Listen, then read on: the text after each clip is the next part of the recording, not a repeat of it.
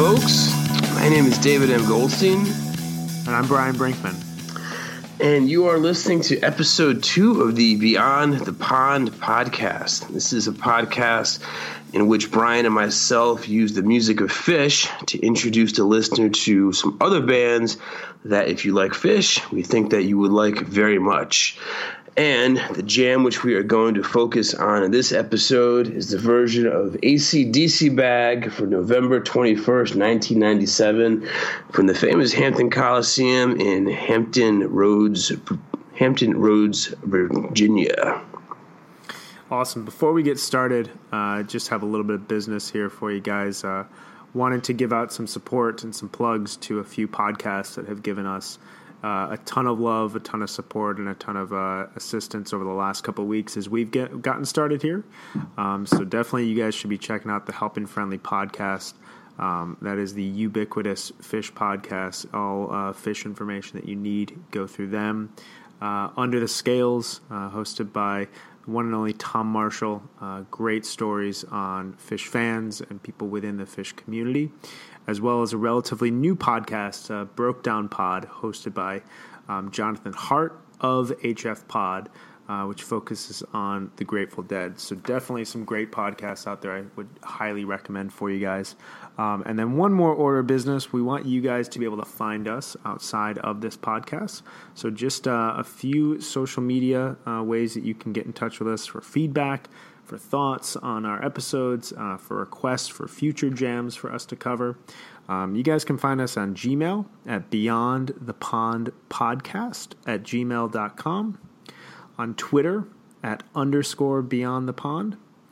Spotify, we're posting playlists after every episode of the songs that we play, along with the, the jams, uh, at least those are available on Spotify, as well as our new album recommendations. You can find us on there at Beyond the Pond Podcast playlist. You can sense a theme with all of this.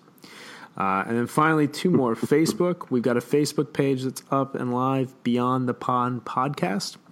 Uh, we'd love to interact with you guys there. And then we're, got a website up that uh, uh is going to um, start to work as a bit of a blog for us to do a little bit more writing and expanding on um, our thoughts on the music that we dive into, uh, called Beyond the Pond Phish wordpress.com. So seek us out in all those places and uh, we'll be in touch. We are very much hiding in plain sight on the interwebs. Um, just wanted to run down some of the themes that you can expect to hear from this episode. We cover. Uh, we have Trey's fiery blues guitar, um, some of the cow funk that was very common out throughout '97, and most importantly, the musical genre known as shoegaze. It's um, you're going to be hearing much more about that later in the episode. And in addition, we're going to close out or what we consider to be some mind blowing musical moments that uh, we think you should pay attention to, simply because. Um, portions of this ACDC back are absolutely mind blowing. It's uh, splitting your head open and letting the, the gray matter flow out onto the floor and the speaker as you were. Um, but anyway, I would say, Brian, let's get to the Phish.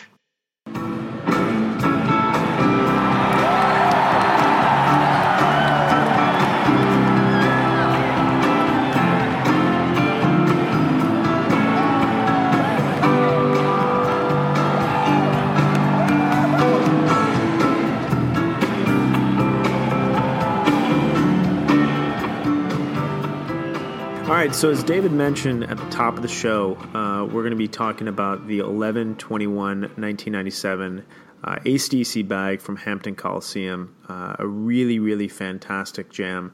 Uh, very diverse, very exploratory, uh, touches on a variety of full, bla- full band jamming, plus uh, some very serious moments of Trey hose jamming, if you will.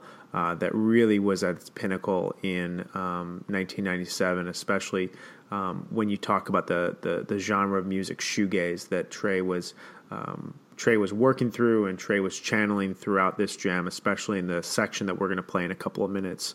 Um, for me, one of the reasons why we chose this jam was it's a real prime example of how dark Phish could get in 1997. Um, but I know for you, David, uh, a huge reason of it was was the shoegaze element.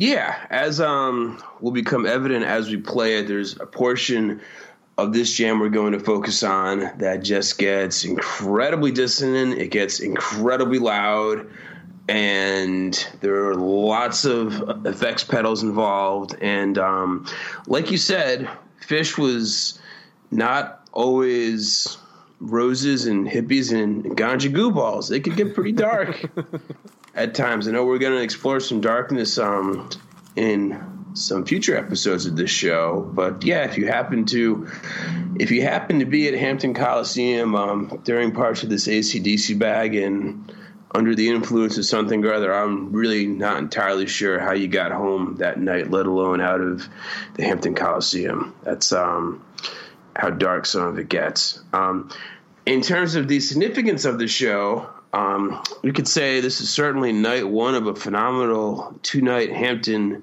1997 run. It was a four song second set. And I don't know about you, Brian, but I kind of prefer night one to night two, although it's sort of splitting hairs. Would you say? I'm I'm right there with you. Night one uh, has always taken the cake for me. It was my my first uh, fall '97 tape, and as much as I love elements of 1122, I can throw on night one at pretty much any time. Yeah, I mean, as an example of how Phish was at the peak of their powers in fall 1997. They decided to open the show with the first ever cover of the semi obscure Rolling Stones disco song Emotional Rescue. And it almost felt like a dare because then they stretched it out to 18 minutes. Like they're on the tour bus listening to the record and they're like, you know, why the heck don't we play this song to start the show and have Mike sing falsetto and fuck it, we'll make it 18 minutes long and they did that, and it was great. It's kind of the the jamming that comes out of it is kind of the prime example of something I remember reading in I think it was the Phish book uh, where Trey said um, what made Fall '97 so special was they started listening to themselves on the tour bus, and I, I wonder if this was like an example of them listening to a section of like the Denver Ghost and equating mm. it to this obscure Stone song. Um, the funny thing is how this song has kind of lingered throughout Phish's history and just followed them. And I was lucky enough to catch it at the uh, at the Fuck Your Face show back in 2012.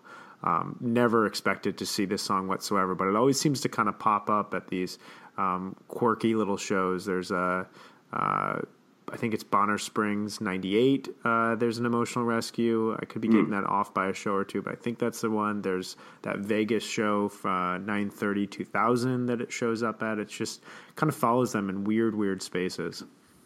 Yeah, it's one of those Mike led covers that seemed like a good idea at the time and actually was. Yeah. For examples of ones that weren't, you got Free Men in Paris. They're cover of Brian Eno's "I'll Come Running," which you like more than I do, but uh, I, I, wasn't really feeling it. But uh, no, it's um, and to follow that up with a 13 minute split open and melt, it's they're throwing down. Yeah, yeah. Um, I would say as well one of the other big significance of this show and prime reason why we're doing this. This was the first uh, ever ACDC bag jam, and for a song that similar to Dust Torture that we talked about in our last episode, that um, was such a reliable opener and and you know six seven minute rocker uh, to suddenly jam in the way that it did and leading from here to a really phenomenal short but uh, really funky version on 12.7 that seed into Psycho Killer. Uh, we all know about the 1230 MSG version, and we all know about the Boise 99 version. I was uh, I was really fortunate to catch uh, them jam this one of the few musical highlights that I remember at Coventry was this ACDC bag jam, and, and for nothing right, else, I right. was just happy to see a uh, a, a, bag that went deep because because this has always been one of my favorite. Uh, this this Hampton version has always been one of my favorite jams of all time from Phish.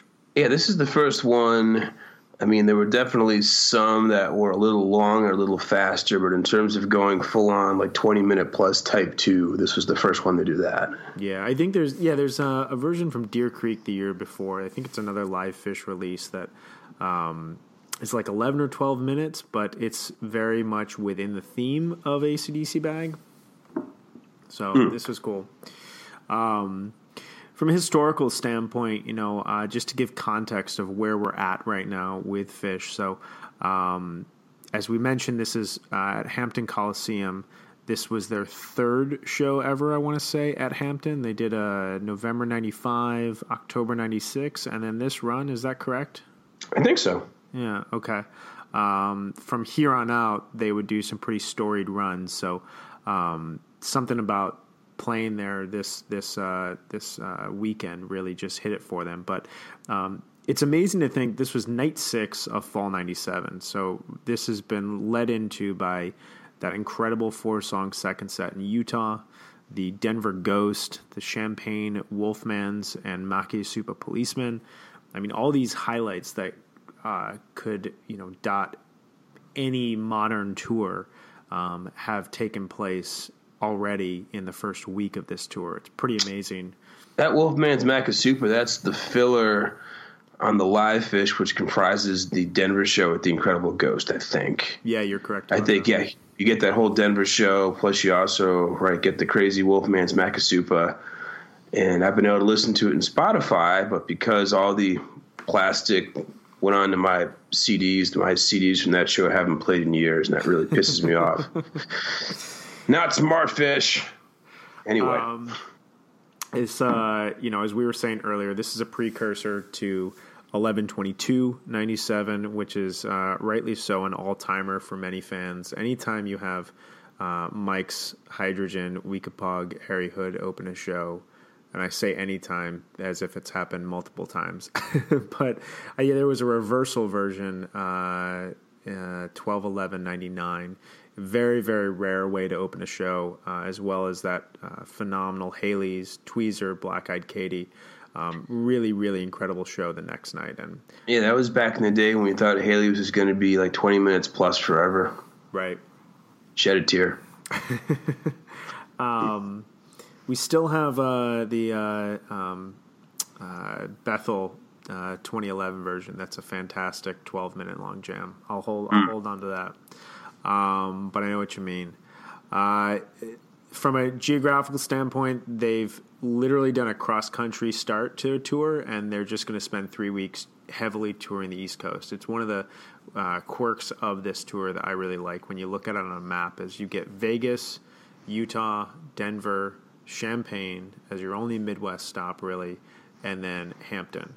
And for the next three weeks, they're playing as hot as they've potentially ever played. You know, a lot of people will make the argument that this is the strongest tour Phish has ever played. Um, I think that can be saved for a different day. Uh, it is a phenomenal tour, front to back. No, no, don't get me wrong. Um, but the fact that the majority of the tour, much like December 1995, is spent just charting the Northeast and the East Coast, um, is part of uh, its lore. I think you know, it's just it covers all their home turf.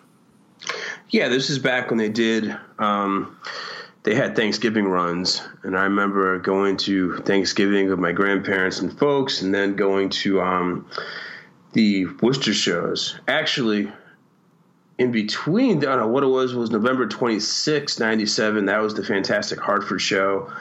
Then I think it was Thanksgiving, and then the next day was the two Worcester shows. I did two out of those three. Those all those shows were fantastic. The Hartford show is fantastic and then of course eventually um, there's classics in Dayton, Ohio.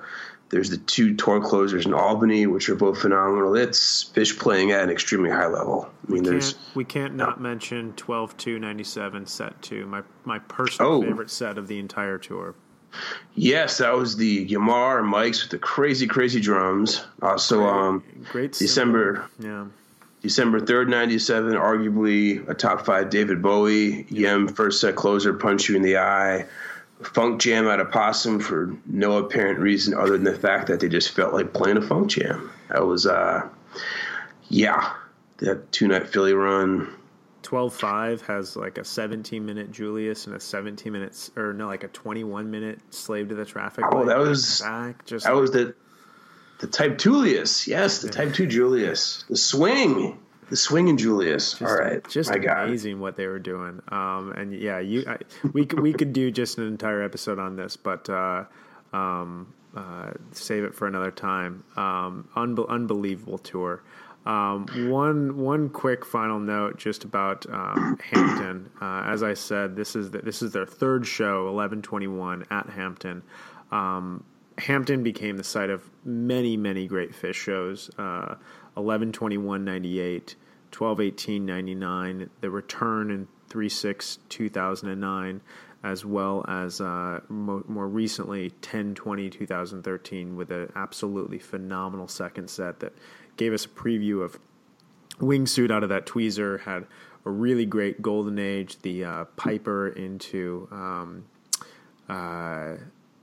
uh, taking care of business, just phenomenal, phenomenal stuff. And then, of course, the incredible Dead shows from 1989, the famous formerly the Warlock shows, October 8th, 1989, and October 9th, 1989, with the big Dark Star breakout on 10 9. And also, there was a Help Slip Franklin's breakout on 10 8.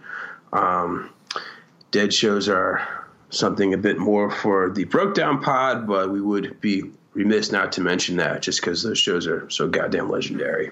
Absolutely. So, um, clearly, this run it means a lot to us. It means a lot to a lot of Phish fans everywhere. What are some of your memories just of this jam? I know that you had touched on a bit earlier at the start of this podcast. Um, okay, fall 1997. I was a freshman at at Rutgers University in New Brunswick, New Jersey. Um, obviously, in 1997, you didn't have the ability to get the show the within five minutes of them finishing it up on Live Phish But I was had a pipeline. I was able to get the tapes relatively quickly, so I probably had an XL2 of this show maybe about six or seven days after it occurred. And I popped in the second set, and I just remember writing a term paper. And during the part of the ACDC bag jam uh, that we are going to showcase, the shoegaze heavy molten lava part, I remember freezing and turning my head and looking at my speakers saying, What is this? Why is there molten lava flowing out of my speakers at this time? Like, I think I've only, I'm not even sure if I've ever done that for any. I was just frozen thinking, What the hell is going on? This is incredible. And also, um, we had this thing in terms of making J cards for the tapes. You made most of them on a computer, and I kind of tried to have the font reflect like the style of the show. Sometimes I would use Dom Casual, or uh, you know, but for this one, I definitely remember this J card being in um, it was Arial italicized bold because to say they're not messing around. This is something that you have to listen to, you have to see. So, um, and I thought that font kind of reflected that. I love it.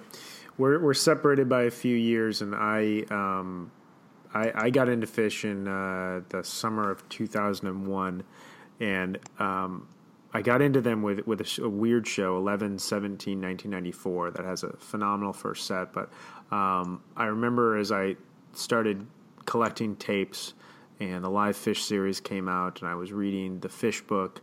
Um, for whatever reason, I was really intrigued by this 1997, um, just the the whole funk era, um, and the idea that this band that uh, was so happy-go-lucky and you know such a hippie band. If you listen to like 1994 summer 1994 jams, um, you know, felt like a relatively happy group could really go dark and deep and get this um, really you know serious funk uh, ex, uh, exposure going. Um, and I had a friend who passed me along this show. I had always heard of 1122 as being the show to get, so I was a bit disappointed. At the same time, um, this being my first Fall 97 show, I was like, all right, I just got to throw it on. Um, and I remember throwing on the second set in particular, and that minimalistic, really rhythmic build in the Ghost, where you, you go from Denver, where it kind of touches all corners of the musical map, to this very focused, very tight, very minimalistic jam out of uh, Ghost uh, four nights later.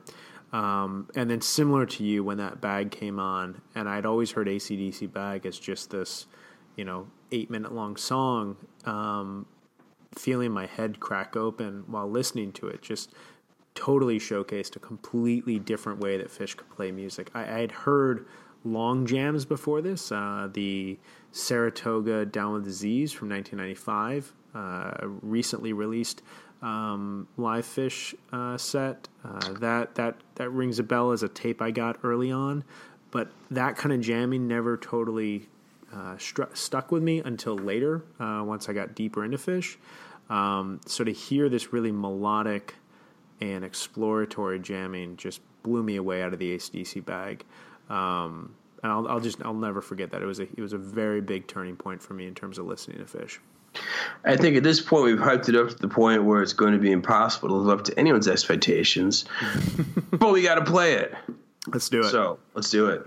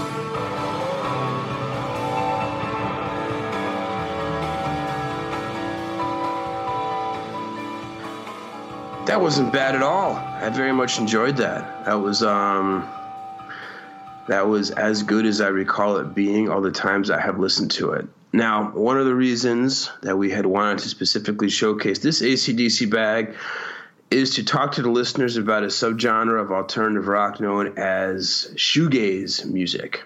Um, so essentially, shoegaze was a subgenre of rock that um, it had its origination in the United Kingdom in the late '80s. And it was it's characterized by heavy guitar distortion and a blurring of all the individual components of the song, resulting in a giant wall of distortion and sound. And with the vocals, as opposed to being up front and center, were just another part of the mix, often of the sort of wispy um, and or like whispery variety. And when people talk about shoegaze music, they usually say things like swirling guitars and creamy massive noise. And the idea is that you're supposed to be standing in a big field at uh, like a British music festival like Glastonbury or T in the Park. And um, I don't think Coachella or Lollapalooza have anything on gigantic, big, huge British music festivals. And then have the distortion just wash over you like a blanket. And um, to get this overdriven sound requires lots of effects pedals on stage. So when these bands played live, they'd be focused on the banks of pedals at their feet, thus staring at the stage. So the British music press latched onto the term shoegazing because these bands were literally focused on their shoes while they were on stage. And um, some of the more notable bands of the genre include My Bloody Valentine, which we are going to discuss at length. They're sort of seen as the archetype. Other bands would include Ride, Slowdive, um, I guess early Verve, not so much urban hymns, but certainly uh, their first album, Storm in Heaven. And some American examples of shoegaze might include the band Galaxy 500 and even the Smashing Pumpkins, whose uh, early and best albums were very much indebted to shoegaze, piling up tracks upon tracks of guitars in the studio. And um, that's not really a coincidence because I know uh, the music engineer Alan Moulder, who helped produce My Bloody Valentine's album Loveless, also mixed Siamese Dream and many other many other British noise rock acts throughout the 90s and 00s going forward. And I think the best way to kick this off would be to play what many kind of consider to be the prototypical shoegaze song from the prototypical shoegaze band, My Bloody Valentine. Um, so right now we're going to play a few seconds of uh, their song Only Shallow.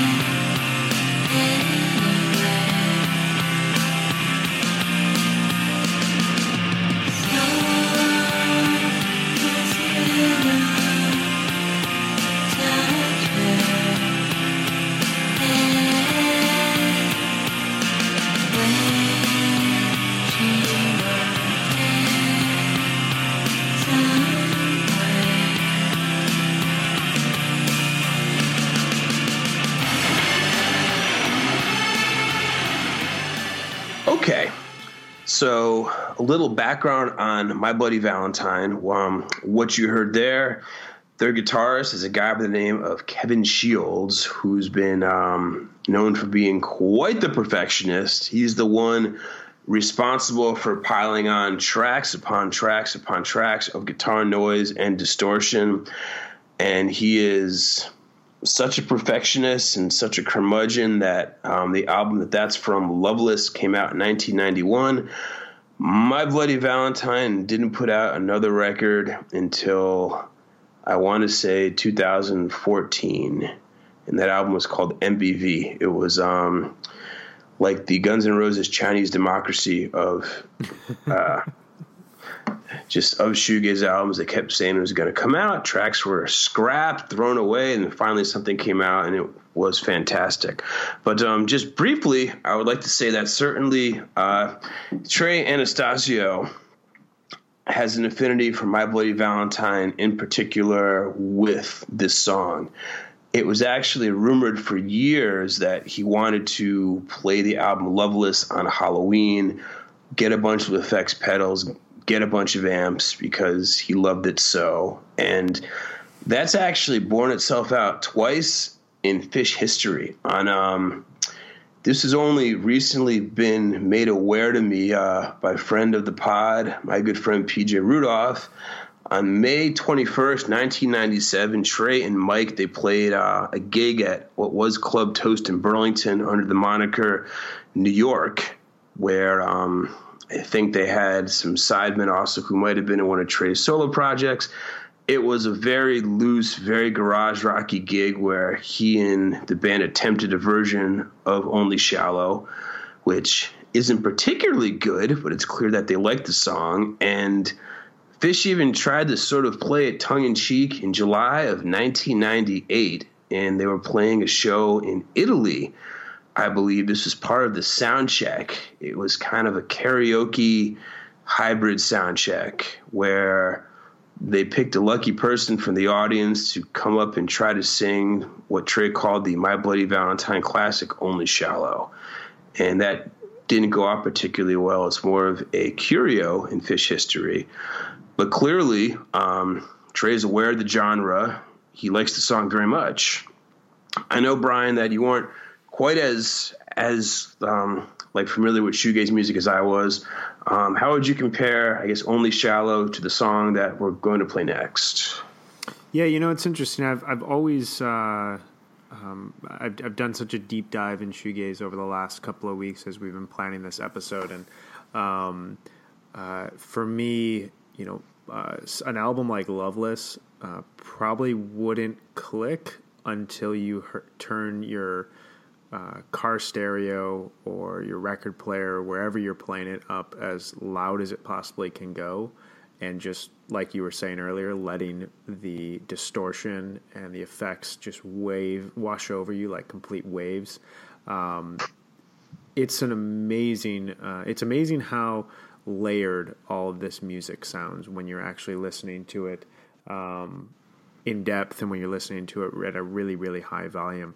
Um, My Bloody Valentine to me is uh, still somewhat challenging as much as I really enjoy it. You know, the melodies are kind of, um, and we'll talk about this sort of sensation that comes out of shoegaze here in a, in a little bit, but um, the idea that like there's this one droning melody that kind of drives through all of the noise and the distortion and um, you have to like find it uh, but there's also this other music on this large large spectrum of sound that you want to hear as well.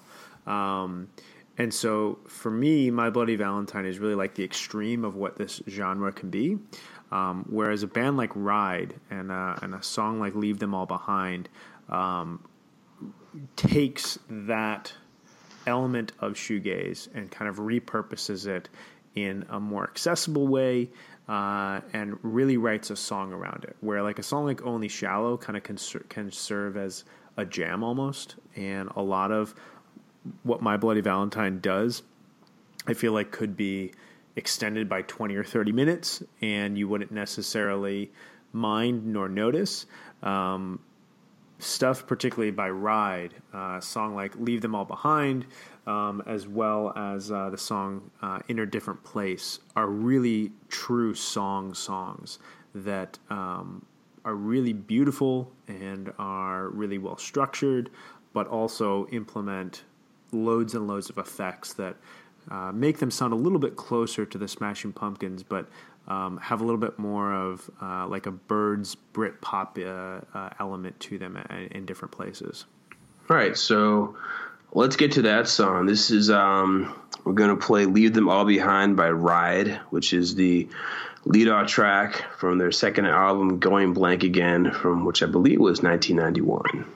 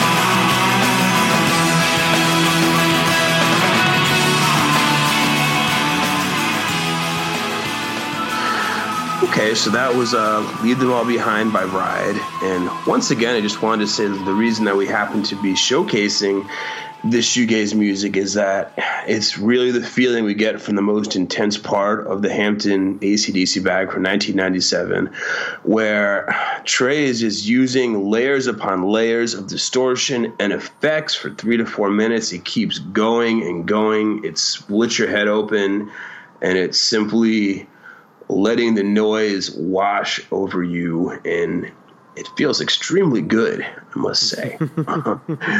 um, we're going to play uh, at least one more song. Yeah, uh, we have one more song which we think kind of captures a sort of, I guess, more gentler, more like whimsical side of shoegaze. This is actually from a band that um, they could be mistaken for British, but uh, they're very much from the states. At least, well, I should say two thirds of them are. Uh, the front man was actually born and raised in Australia, but um, they're thought of as as an American band. Brian. Yeah, Galaxie 500. Um, they're a bunch of Harvard grads. Uh, I believe they all went to Harvard. Is that? Am I right about that? Yeah, Dean Wareham and then Damon and, and Naomi, all Harvard. Um, they put out they put out three records uh, in the late '80s, early '90s. Um, uh, this one today, which is the record that we're going to play um, our song off of, uh, as well as On Fire, are just absolute classics. Um, really work well in the shoegaze uh, via songwriting category. Um, funny little embarrassing side note uh, I discovered Galaxie 500 by accident. Uh, I started a music blog uh, about 10 years ago uh, called The Suffering Jukebox, um, tribute to uh, wonderful Silver Jews song. Um, I was reviewing an album by a band named Citay uh, from San Francisco. Are you familiar with them, Dave?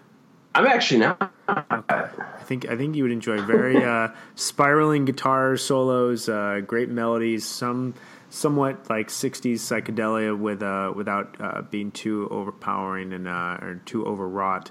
Anyway, they end their their their album from 2010, uh, Dream Get Together, with a song called Tugboat that mm. really really resonated with me, and I uh, spent about the last half of the review writing about how uh, it was an evolutionary step forward in their songwriting and blah blah blah, and this fantastic moment for them. And uh, posted to uh, posted a link to a forum at which someone immediately commented, uh, "Tugboat's not a Citay song." Uh, Son, it's a cover. And and yeah, and I, and I and I heard that by you know as as musical forms will be uh, about 15, 20 other people kept piling on and saying, "Don't you know that Tugboat's not a Citay song? Don't you know?" You know, and um, finally someone stepped in and said, "Can we just tell him who this song is by?" and so I had to seek it out. And once I sought out Galaxie 500, I was totally taken by him. I was in a very early uh, Yo La Tengo obsession, and they have a uh, a very similar feel to the kind of fuzzy pop that you get from Yo Tango. So, anyway, um, that presses all my buttons. I'm going to seek that out right away. Yeah, yeah, it's fantastic. Yeah. um, uh, so anyway, so we're gonna play "Don't Let Our Youth Go to Waste," uh, which is a really great uh, Galaxie 500 song. Um, great lyrics, uh, great guitar solo that um, is really, really reminiscent of a lot of the peaks that um, guitar-led peaks that Trey had throughout most of Fall '97. I mean, you think of uh, a bunch of Isabellas that were played. Um, I'm thinking about a couple of tweezers that were thrown out. Uh, you think about that slave from uh, 12.5.97 that we were talking about earlier. This where Trey just completely takes the guitar by the horns and just drives the band up to a complete peak. Um, the Prince Caspian from 1212, they all come to mind. So um, don't let our youth go to waste. This is a really great Galaxie 500 song we're going to listen to now.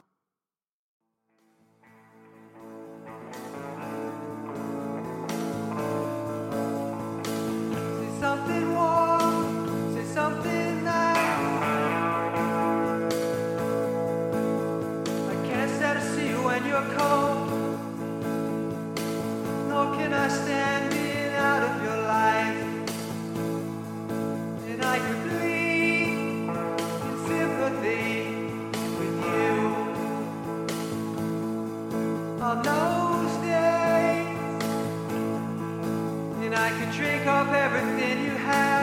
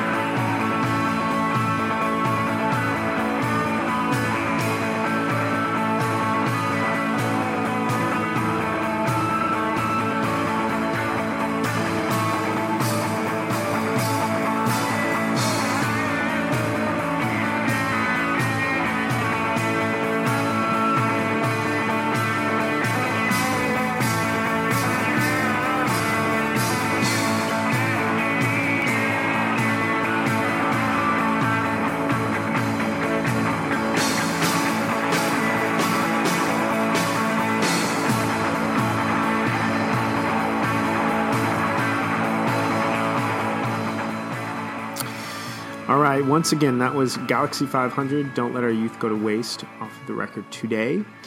Um, we've got one more segment of music that we want to go over. Uh, as we talked about at the top of the show, um, there's a real mind blowing aspect to, um, from a musical standpoint, to this ACDC bag jam. And we want to feature a couple songs that, um, uh, while stylistically might be different, uh, similarly blew both David's and my mind uh, when we were young listeners. Um, but before we do that, we want to talk a bit about uh, new albums. Uh, Dave, what have you been listening to lately? Let's see. The one I picked out is the new record by um, a doom metal band from Little Rock, Arkansas, called Pallbearer. Um, I guess generally the genre to which they pledge allegiance is very heavy riffing, slow moving, molasses type music, usually with these like rowdy Cookie Monster vocals. Well what kind of sets Pallbearer apart is that um, well, the tempos certainly are slow, and the riffage is very heavy. There's lots of elements of, um, I guess you could say, 70s and 80s prog rock that I like. A lot of things that remind me of Rush. There's lots of yes. It gets very Pink Floydy, and the singer, um, instead of doing more of a growl, he has very clean vocals. That's kind of split the difference between a young Ozzy Osbourne and Geoff Tate, who was uh, the singer for the band Queensryche, who's um, kind of a somewhat corny 80s, 90s prog rock band that still exists, but they kicked him out because that's what prog rock bands do. When they get old, they switch members. But uh, yeah, I mean, anyone who's looking for, um, I guess, an album that is both it unfurls slowly, it's heavy, it has a lot of variety, and each time I listen to it, I notice you know, I kind of notice other things, and it's I could see them having some mainstream success because despite being extremely heavy, it's pretty accessible, and I would recommend it highly. Right on. They got um, a pretty brutal review recently from Pitchfork, didn't they? Um, yeah, I suppose they got a six from Pitchfork. The albums, the two albums before it, were reviewed much more favorably. Um, I think the guy's out of his mind. I think the record's great. People who I know and trust who listen to metal music as much as I listen to Phish think it's one of like the best albums of the past ten years. So I'm just inclined to say uh, Pitchfork's not gospel. Paul Pallbearer, Heartless, get it, listen to it. I'm uh, I'm right on with that. I, I completely uh, there are certain records that I will uh, download. I'll love them, and then I'll just kind of go back and see what the review is, and uh, always be shocked at um, where my taste uh, didn't align, where the uh, gospel was wrong. Right. um, very cool. I'm definitely going to be checking that out. We'll need some some intense music over the next couple of weeks. Um, I selected a record uh, uh, by Craig Finn, the lead singer of the Hold Steady uh, put out a record this year called "We All Want the We All Want the Same Things." Um, I saw him open up for Japandroids about a month ago, and you know, like so many um, opening acts, he didn't get the full service of sound from the venue of lights. He didn't have the crowd at their full attention, but he did everything that he could to reach out to every member of the audience and hit everyone in a really, really powerful way. It was a fantastic show. Um, completely blew me away, blew my expectations of the overall night. Um, and his record came out about two weeks ago, I want to say, and it's just unbelievable. It's very Springsteen esque. Um, uh, but with some really wonderful fuzzy guitar lines behind it. It almost reminds me in certain places of that most recent uh, uh, Sufjan Stevens record, uh, just in terms of the plain uh, monotony narration of day to day life, thinking about God in Chicago in particular. Um, similar in some cases to Benji by Sun Kil Moon, one of my favorite records of the last couple of years. But um, in particular, the songs, the opener, Jester in June, Preludes, uh, as well as um, uh, God in Chicago are just some fantastic songs. Some of my favorite songs I've heard uh, this year thus far. Unbelievable stuff. I've got it on my phone. It's all queued up. I absolutely will have to get to it this week. Yeah, it's definitely worth it. All right, so like we said at the top, um, one of the big aspects of this jam for us is the fact that not only does Phish play for a really long time, not only is there very diverse jamming, not only is there a heavy shoegaze element that really ties into a style that the band has, um, especially Trey, has a lot of affinity for. Um, but there's a really mind blowing aspect to this jam, to this jam. Um, someone in both of our situations early in our um, listening career of Phish, uh, this was the kind of jam that really showed you what the band could do. And for me, I know that you know we had talked about this a bit uh, before recording this podcast, David. Um, there, there's something about this jam that kind of pushed you to continue exploring Phish, to continue listening to Phish, to continue being open to whatever the band was was capable of. And so we wanted to showcase a couple of songs that by different bands um, and totally different genres uh, that kind of had a similar effect. Um, for me, uh, the song I wanted to focus on was the lead track off of um, Animal Collective's 2009 album, uh, Merriweather Post Pavilion, titled In the Flowers. Um, for me, I remember when this album came out in the winter of 2009. Uh, I just graduated from college. I was getting ready to move to Korea, and I was at a I was intentionally trying to learn as much as I could in a short amount of time about newer music. And um, when I when I say that, what I mean is I'd kind of reached a point where um, uh, I was kind of sick of the rotation I was I was in with music, and I also consciously knew there was I was I was really open to more exploratory sounds and more uh, uh, kind of difficult music that um, I'd have to give multiple tries to, and I'd have to, you know, really listen to over and over and over again to really kind of understand. And I remember seeing this record come out, knowing the band, but never really dipping my toe into what they did. And I remember throwing this rec- this record on and hearing this song that fuses industrialized noise with these kaleidoscope vocals these spacious melodies, and it just immediately reconstructed what I thought a pop song could be.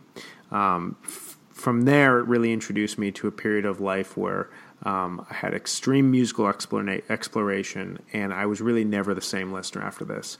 Um, one of the things I love about this song, above all else, is it feels like um, household appliances playing pop music. It's just, it sounds like such a natural part of your day to day life, but then it has this melody that kind of drifts in and out of the song that just um, absolutely uh, incredible. So, um, should we give this a listen? Absolutely. Cool.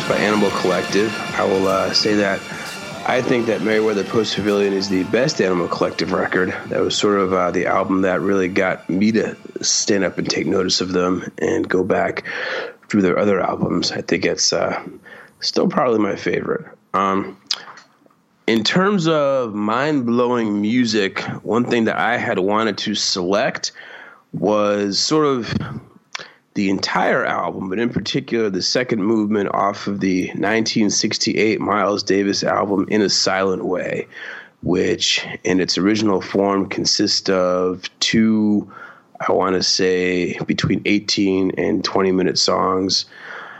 Um, all throughout high school and college and even elementary school, I had played trombone in various jazz bands. I still have one in my closet, take it out from time to time. And I was sort of, you know, led to believe growing up jazz, it was like Miles Davis kind of blue, um, Oliver Nelson blues and the abstract truth. You know, basically, I guess you could say tasteful acoustic brass instruments, well, like bass and drums. And at that point, my freshman year of college was in 1997. I mean, I had never heard anything from what I learned to become was Miles Davis's electric period. So it's almost a bit of a cliche. Um, a guy I met that year in my dorm, um, my buddy Mark Lasis, who um, I still stay in touch with from time to time. He's a very successful attorney out in Colorado. Hey, Mark, if you happen to be listening, um, I met this guy because we both like Phish and we both traded tapes. Go figure. So one Saturday evening, he had me over in his dorm room, and he was he was just playing records.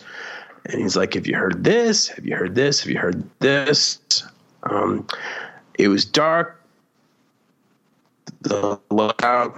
There may have been some kind of substances ingested at some point. I don't entirely know, but when he put in this Miles Davis CD, it was absolutely unlike anything I had ever heard, anything I could ever consider jazz being. And in particular, the second movement, um, which is the title track in a silent way slash it's about that time.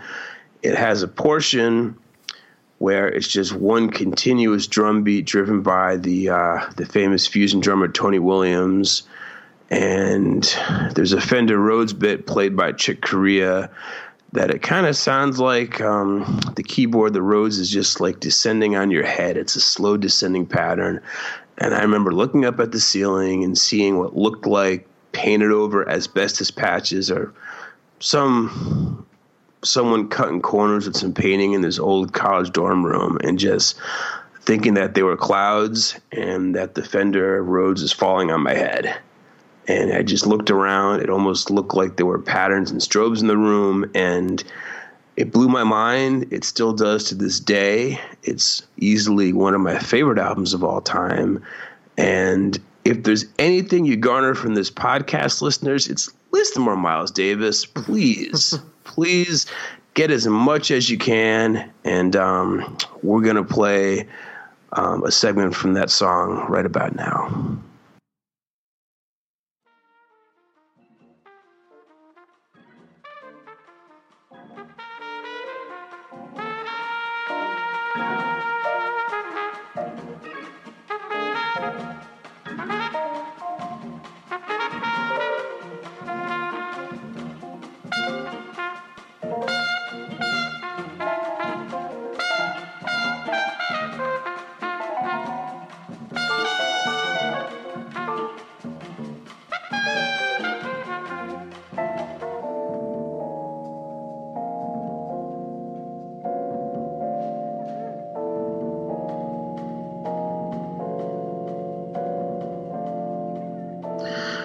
Okay, folks, um, just to recap the songs that we played throughout this episode that sort of reminded us of uh, themes of the Hampton ACDC bag. The first one was Only Shallow by My Bloody Valentine off of the Loveless album from 1991. Um, the second song was Leave Them All Behind by Ride off of the album Going Blank Again. The third song was Don't Let Our Youth Go to Waste by Galaxie 500 off of the album entitled Today.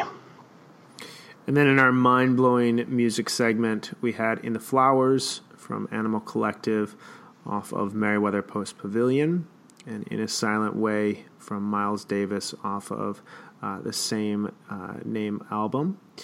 Uh, all of this stuff, uh, again, you guys can find on our Spotify playlist, Beyond the Pond podcast playlist. Um, in terms of uh, where to find us, once again, uh, and uh, I'll, say this uh, uh, one more time, we would love to hear from you guys thoughts, feedback, um, jam ideas, anything. Reach out to us give us a line, uh, give us a fee- give us some uh, a review on iTunes. Um, would definitely help us.